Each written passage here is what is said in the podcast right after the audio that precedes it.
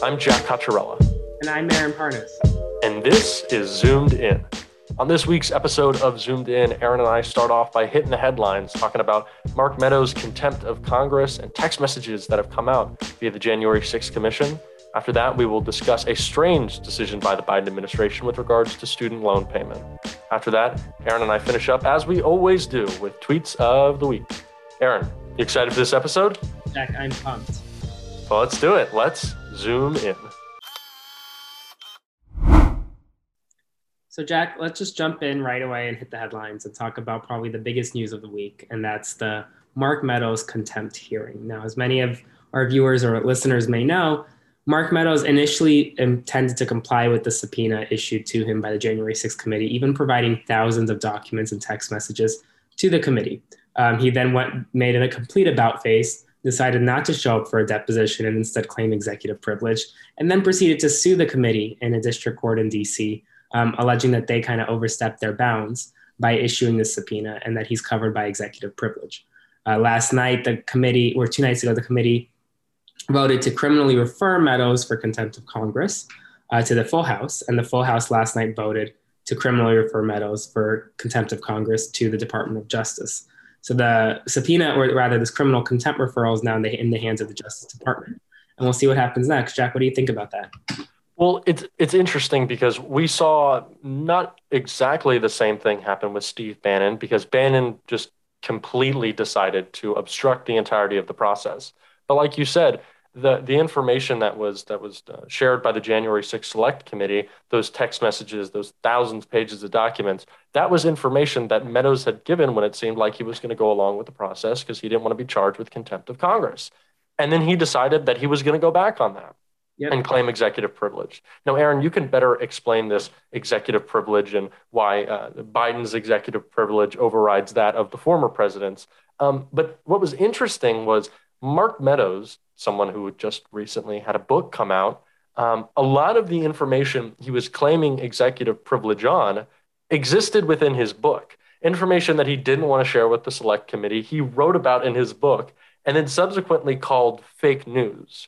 We remember a story coming out about the former president uh, having COVID and willingly, uh, knowingly having COVID around Gold Star families and around President Biden at the first presidential debate. Uh, and, and, that information was shared in Mark Meadows' book, and he was attacking the own his own information. So he's flip flopping on what he believes is true of the things that he's said, and he's going back on what he wants to share with the committee. So, can you explain why Meadows was not able to uh, claim this executive privilege?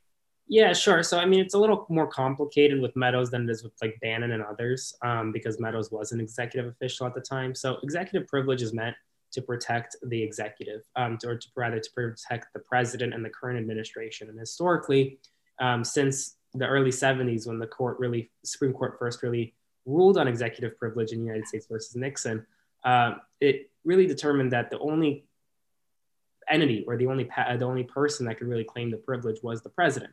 No one else can claim the privilege on behalf of any other executive official. So here, uh, President Biden has the power to claim executive privilege over Meadows' testimony or over documents provided for, from the White House, but he didn't. And Trump, no matter how much he thinks he may be president, doesn't have the power to claim executive privilege because he isn't the president.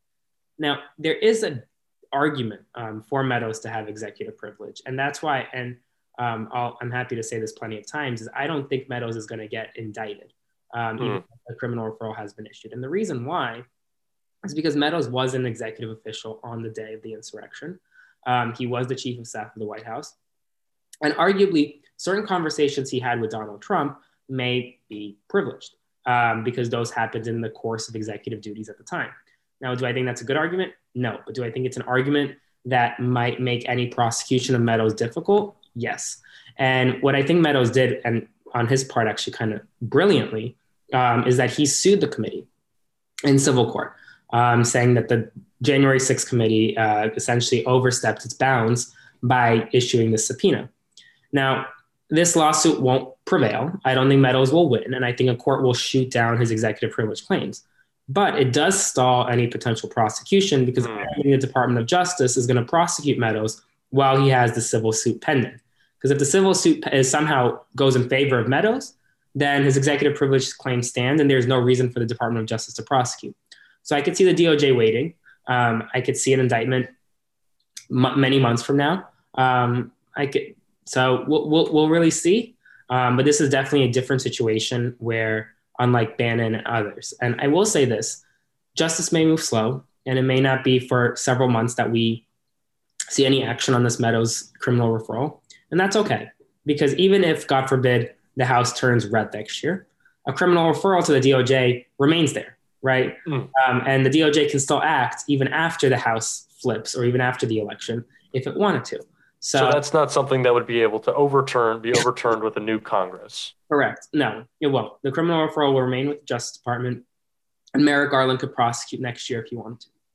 Okay, and so we we actually saw this week. Um, there's been plenty of discussion around. Um, you know, you, you, see reporters like Peter Doocy asking questions about executive privilege, um, and you know, with these concerns that are brought up. Well, what what will happen when uh, if Republicans take control of the House and try to use uh, this action to you know subpoena uh, members of the Biden administration and, and, so on and such. And so basically, what what the argument came down to uh, that Jen Psaki stated was well, in this instance, we're not worried about the ability to use our executive privilege because we're not committing crimes, right? So th- there's not a lot of worry on behalf of the Biden administration because they're not acting in the same way that the Trump administration did. So when Doocy asked these questions of someone like Psaki, uh, the press secretary saying, you know, she always responds with, well, we're not really worried because we're not committing crimes. Because historically, we have seen that, you know, sometimes uh, former government officials will be subpoenaed, but because of the bureaucratic process. It takes time, and eventually they just don't have to show up because they don't. But in, in a situation like this, when it's so much more pressing because you know, democracy is under attack, uh, much greater lengths are taken. But the position of the Biden administration is they're not worried about this infecting them later because they don't plan on committing crimes like the former president did. Correct. No, I, I agree with you. Um, and I think that the president, the current president, President Biden and his administration, not claiming executive privilege and just putting the ball in Trump's, uh, or rather in the court's court, um, is is great. And I think that um, I think Meadows and others are going to have a really rude awakening um, as they await these court rulings because justice delayed doesn't mean justice isn't going to happen. Justice will happen, whether it's today, tomorrow, or 10 years from now. It, it will happen. And what many people don't understand is that a contempt of Congress charge might seem minor, it may just be a misdemeanor, right? But it has lasting impacts. A, it's going to show up on every background check and every criminal record check Meadows and others ever has to do for a job, to get um, a gun permit, to get um, certain licenses, whatever. Uh, B, it impacts an individual's right to vote um, in some states. Uh, C, it it it comes with the mandatory minimum jail sentence. I mean, there's just so much, um, and I think that Merrick Garland's doing a really good job. The committee is doing a really good job. I think we just need to have patience. Um, and and so one more question with regards to the, the Trump administration's you know position, the former mm-hmm. Trump administration, these these higher up officials in the executive uh, office of the president. So let, let's say a Stephen Miller. Is this an individual who will take the same strategy as Mark Meadows uh, because he occupied uh, a similar higher up position within the administration and has a greater claim uh, as as he would to that executive privilege, something that Steve Bannon really didn't have, but you said is is uh, Mark Meadows can make a greater case for. Is this going to be the way that the rest of these former Trump officials will act going forward? Um, I think so, and I think I mean, you may be upset about it, but it's exactly what a Biden administration official would do. It's exactly what an Obama administration official would do. They're just using the law um, to delay and that's okay. Um, like I said, justice delay doesn't mean justice is never going to happen. Um, I could see other officials doing this. Um, but with that being said, the committee doesn't need Meadows to testify. Committee doesn't need Bannon to testify. Committee has over 300 cooperating witnesses, has thousands and thousands of documents, and has several people who were in higher uh, uh, uh in high positions of power. E- even Keith Kellogg, um, the vice pre- former Vice President Pence's national security advisor at the time, will be testifying. I mean, there's so many other pieces of evidence and witnesses and everything that the committee has, but they don't need these witnesses that they're, that they're referring to contempt. Because I guarantee you, Meadows is never going to testify in front of the January 6th committee. Neither is Bannon. Um, no matter what happens with this criminal referral, they will never step foot in that committee room because they don't have to. Nothing is going to force them to do that. So um, I could see other Trump officials doing this, but I don't think it would, it'll matter at the end of the day because they have already hundreds and hundreds of people willing to cooperate. And again, to clarify on the amount of evidence they have, they do still have those documents previously submitted by Meadows, and those will not be held up yeah. in court cases in the civil suit that he's bringing against the committee. Correct? Yes, one hundred percent. Um, and that, and like I said, Meadows might have been smart um, by trying to delay. He was so stupid. If he's going to delay, he might as well not just give anything up.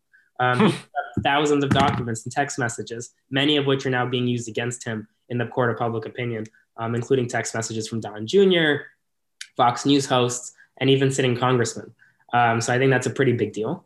Um, and I think that um, those documents are going to be central and integral um, when the committee releases its report next year. Absolutely. And you brought up the Fox News host involved. We saw over the weekend and the past couple days that those Fox News hosts, Laura Ingraham, Sean Hannity, um, who, who, were you know specifically noted in, in sending messages uh, to Mark Meadows, um, telling the former president to make a statement to tell people to exit the Capitol. Um, they're kind of scared. Sean Hannity definitely looked terrified after all that information was coming out. What do you think their role will be in, in providing further evidence? All, all, already, you know, we've seen that those text messages we show uh, we saw that they had some knowledge of what was going on uh, in the former president's involvement in January 6th. Do you think we'll get more information from them? Are those potential testimonies? Possible. Um, I could see them being subpoenaed if they haven't already been. Um, I could see their phone records being subpoenaed if that hasn't already happened. Um, remember, a lot of the stuff that we're seeing publicly, it's only like 1% of what their, the committee's actually doing behind the scenes. I mean, we haven't seen 300 subpoenas publicly, but 300 people have testified in front of the committee already. Um, so you never know. One of these Fox News hosts could have been one of them. And if not, it may be coming soon. I don't think the Fox News hosts um, are key witnesses or anything either, though, because I think they were just texting um, Meadows that day um, because it really hurt their ratings and it hurt the narrative they were trying to push on the 6th. So I think that's what it was. Um, I don't know if they really had a part in the insurrection or not, um, but I'm sure if they did or if there are any leads, the committee will subpoena them. Um, so, so we'll see. I think we have a long time still to go. I think I'm, I'm really curious to see how these public hearings are going to go. And it, the big part about it is that this is all happening next year. This is all happening right up leading up to the midterm elections. And this is going to be, Democrats are going to be beating this drum. Actually, not just Democrats, uh, Republicans too, Liz Cheney and Adam Kinzinger and others. Um, we're going to be beating this drum. And it's going to really, really help Democratic turnout next year. So we'll see what happens. Um, I just, I, I, hope and pray that uh, the committee does its job, which I think it, it, it is and it will. And we'll just find out the truth. Um, so, yeah, and, and Jack, I mean, that's a big story, but I think something else that I really want to talk about. yeah, about. another big story about next year. Yeah, absolutely. Go ahead, Aaron. This affects someone like me, um, who's a student loan borrower, is that President Biden has arguably gone back on a promise he made on the campaign trail, um, where he promised that he would forgive at least $10,000 of student loan debt um, to every student loan borrower, um, and has since not only denied um, forgiving the $10,000, but he has also uh, force student loan borrowers to start repaying uh, their student loan payments come this upcoming February. Uh, currently, as many of you may know, student loan repayment is on pause and interest is on pause because of the pandemic. And it has been on pause since about, I believe it was May or June of last year um, of 2020. And Biden extended it uh, over a year um, to February, but this is really just him trying to signal, in my opinion, that the pandemic is over. But I don't know if it really I, I, don't think, yeah, we really can't say that it is. Action is still being taken. We know that the economy is, is starting to come back to normal, but that can't be true for all students who were, and, you know, former students and student loan borrowers. But, you know, that, that accounts for people at all levels. Someone who's paying off their student loans isn't someone that's 24, it's someone that's potentially 50 or 60 years old these are huge financial burdens that have affected most Americans. Jen Psaki even said that uh, the, the extend, uh, extending student loan relief that the, the president had done was helping 41 million borrowers. Yeah. 41 million borrowers. It, it is a dramatic number. And it seems like a misstep. I even I even said it by by the president to to not extend this period, to say that you know the pandemic is over when still people are struggling the economy is is not necessarily where it needs to be and people are of course still recovering from the pandemic and it, it doesn't make sense to go back on that promise. Now, Aaron, you and I had talked about what type of action the president was going to take. You obviously were talking about the legalities regarding an executive order waiving any potential uh, student loan debt, maybe $10,000 across the board for every borrower. Um, but we also, you know, so we talked about the political ramifications of that and how the president might be waiting until 2022 or, you know, just until after um, this bill currently going through the Senate, his social spending bill, something that Senator Joe Manchin is taking issue with, until that passes. We said that potentially the concern on behalf of the Biden administration is we don't want it to look like we're spending any more money or doing anything else until this bill is passed. We don't want to we don't want to disrupt the, the, the Manchin conversation right now with any other action. And so we said we could expect this to happen maybe closer to the midterms. But this is a dramatic action that a lot of students are coming out uh, and, and, and very upset about. The number one trend on Twitter all day uh, on Tuesday was student loan relief. You know, like people were upset. People wanted to talk about this issue. So, so Aaron, what's your take on, on the Biden administration's what I say is a misstep here? Yeah, it's it's unfortunate, um, and I'll say why. Like, listen, personally, I'm not in favor of complete student loan forgiveness, and I don't think many people are because I believe in that idea. And I'm this is me coming from a student loan borrower who I currently own over two hundred thousand dollars in student loan debt. And the reason I'm not in favor of complete student loan forgiveness is because I generally believe in the concept of you pay back what you owe, right? And even Elizabeth Warren, um, who was uh, further to the left of me on this issue, she never believed in complete student loan relief. Her plan addressed um, a $50,000 relief for all student loan borrowers with a certain means test.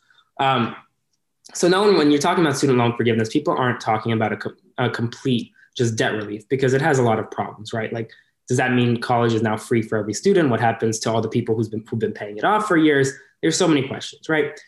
But that doesn't mean just because you don't forgive everything doesn't mean you can't forgive something and doesn't mean you um, can find alternative avenues to student loan forgiveness. And personally, for me, I think the biggest thing President Biden should be doing um, and the administration should focus on is interest rates. Um, because right now, when you think about it, if you take out $50,000 in student loans today, and you take 30 years, which is the average amount it takes, uh, or according to the federal government, is the amount it could take to pay off your student loans, you're going to end up paying almost $800,000 in student loan debt to the government from a $50,000 loan. That is insane to me. Um, that is no that is no longer paying back what you owe. That is paying back what you owe and then some. Um, but there's no reason the federal government should be owed hundreds of thousands of dollars simply because you needed help getting through school. Now, for us in, in the younger generation, Gen Z and millennials, we were grown up being told how important it is to go to college, how important it is to get a degree, because that's what the generation preceding us uh, was kind of it was kind of indoctrinated to believe. Um, and knowing this, many of us went to college, took on large amounts of debt, and now we're stuck paying it off. Uh, we can't, uh, I can't get approved for a mortgage right now in a home. I can't focus on um, starting my own career and my own family and all that because I'm focused on paying off my debt. That shouldn't be what, what we're dealing with. Uh, so if you suspend interest rate, uh, interest payments or completely eliminate interest payments, um, if Biden follows through on his promise of forgiving $10,000, even if he doesn't do it for every borrower, even if he applies some sort of means test of like, if you make more than a certain amount of money, you're no longer qualified, I'd be okay with that. But just do something. Don't do nothing and don't campaign on this if you're not going to do anything. That that that's my biggest issue. And, and, I think that's yeah, that's where people are upset is because it, it looks like the administration is making a full pivot away from this issue, right? That they talked about that at least the Biden administration said it is important that we help with relief in some form on this issue. President Biden was stressing the need and the desire to make community college free or more affordable, to make college itself more affordable, to get young people educated and out and working. And so, if they want to do this, they have to tackle this broken system in some way. And when it appears like they're not even going to approach the issue at all, that's when students begin to get upset right? Because the, the broad position is not cancel all debt, it's do something about a system that is very clearly broken and that the president has already said needs to be fixed, needs to be revised. And he campaigned on that. We've been talking about the issues that matter most to young people. This is almost number one. This and the future of our climate. It's like action needs to be taken now or we're not going to be able to pursue our future. That's what you just said, Aaron. And it is abundantly true that we are being held back from our future unless the Biden administration does something and does it soon.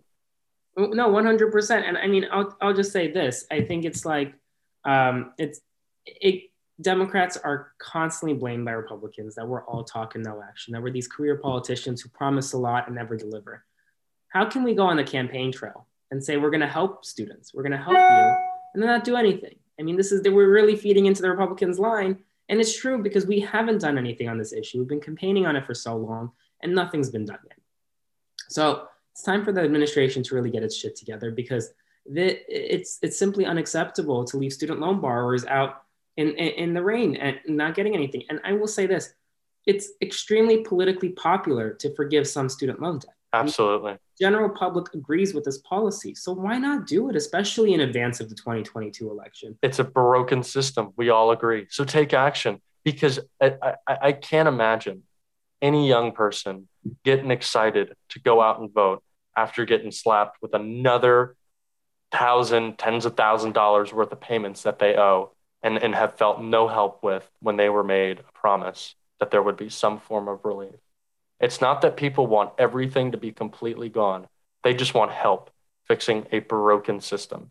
And Joe Biden has that ability. So it's just time to take action. It's time to take action and it's time to show that this is an important issue to the administration. Because if it's not an important issue to the administration, the administration is not going to be important to young people everywhere. And that's going to be a problem in 2022. Yep. And I, I, guess we'll see what happens. Hopefully, Biden does something. Hopefully, steps up to the plate, reverses this, this decision. And who knows? Um, so, Jack, with that, we did the headlines. Um, hopefully, President Biden acts. Um, but now let's jump into our next segment, which is a New York paper, that is Tweets of the Week. Let's do it. Christmas. That means it tis the season to deck the halls and exchange presents with loved ones. But over the past decade, a new tradition has emerged binge watching low budget, made for TV holiday movies. The new season of Business Wars podcast from Wondery looks at how Christmas films started creating massive profits and how the battle to have the highest rated Christmas movies has become an intense Christmas tradition. And in 2009, the Hallmark Channel aired constant holiday programming from Thanksgiving to Christmas. The ratings shot up and rocketed the Little Watch channel to number one. Hallmark's competitor, Lifetime, took note and launched their own block of Christmas mu- movies. And this sparked a rivalry that's lasted almost a decade. When Netflix started making Christmas movies, what started as a business competition turned into an all out battle for viewers' attention. Business Wars. Christmas Movie Wars dives into the competition between Hallmark, Lifetime, and Netflix. And while their films may be full of goodwill and cheer, the war for ratings is downright hostile. So listen to Business Wars wherever you find your favorite podcasts. And now it's time for Tweets of the Week. Our first tweet comes from Chris Hahn. Chris says, Biden to America I'm here for you no matter who you voted for. Aaron, isn't it nice to have a president who, you know, cares about every state, not just the states that voted for him? Yeah, honestly, that's awesome. It's it's good to be back with a regular president. Our next tweet comes from a good friend of mine, Aaron Parnas. Aaron says, Dolly Parton, not Elon Musk, deserved to be Times Person of the Year. Couldn't agree more. It was the year Dolly. She did a lot of good, uh, and we should be thankful. And our next and last tweet comes from Alex Cole. Alex says, Maybe if Fox News had raked the ground around the Christmas tree, it wouldn't have caught fire. That is the Donald Trump logic that doesn't work and never has. And that is tweets of Putin.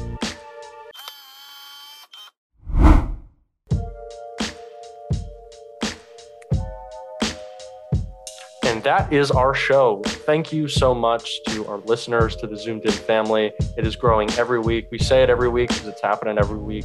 We appreciate y'all spreading the word, tweeting about us, and telling your friends. It means so very much. Uh, and if you also want to leave a five star review uh, and tell us if you like the show, we'd really appreciate that. Aaron, if people want to tell you directly what they think about the show, where can they find you? Find me on any of my socials at Aaron Parnas. What about you, Jack? You can find me on Twitter at JD Cocchiarella. That's J D C O C C H I A R E L L A, or on TikTok at Jack Cocchiarella. Thank you so much to Adam Sultan, our producer and our editor, for helping us put together this show every week. And thank you to the guys at Midas Touch for being the best and always supporting the show. We will see you next week. Thank you so much for zooming in.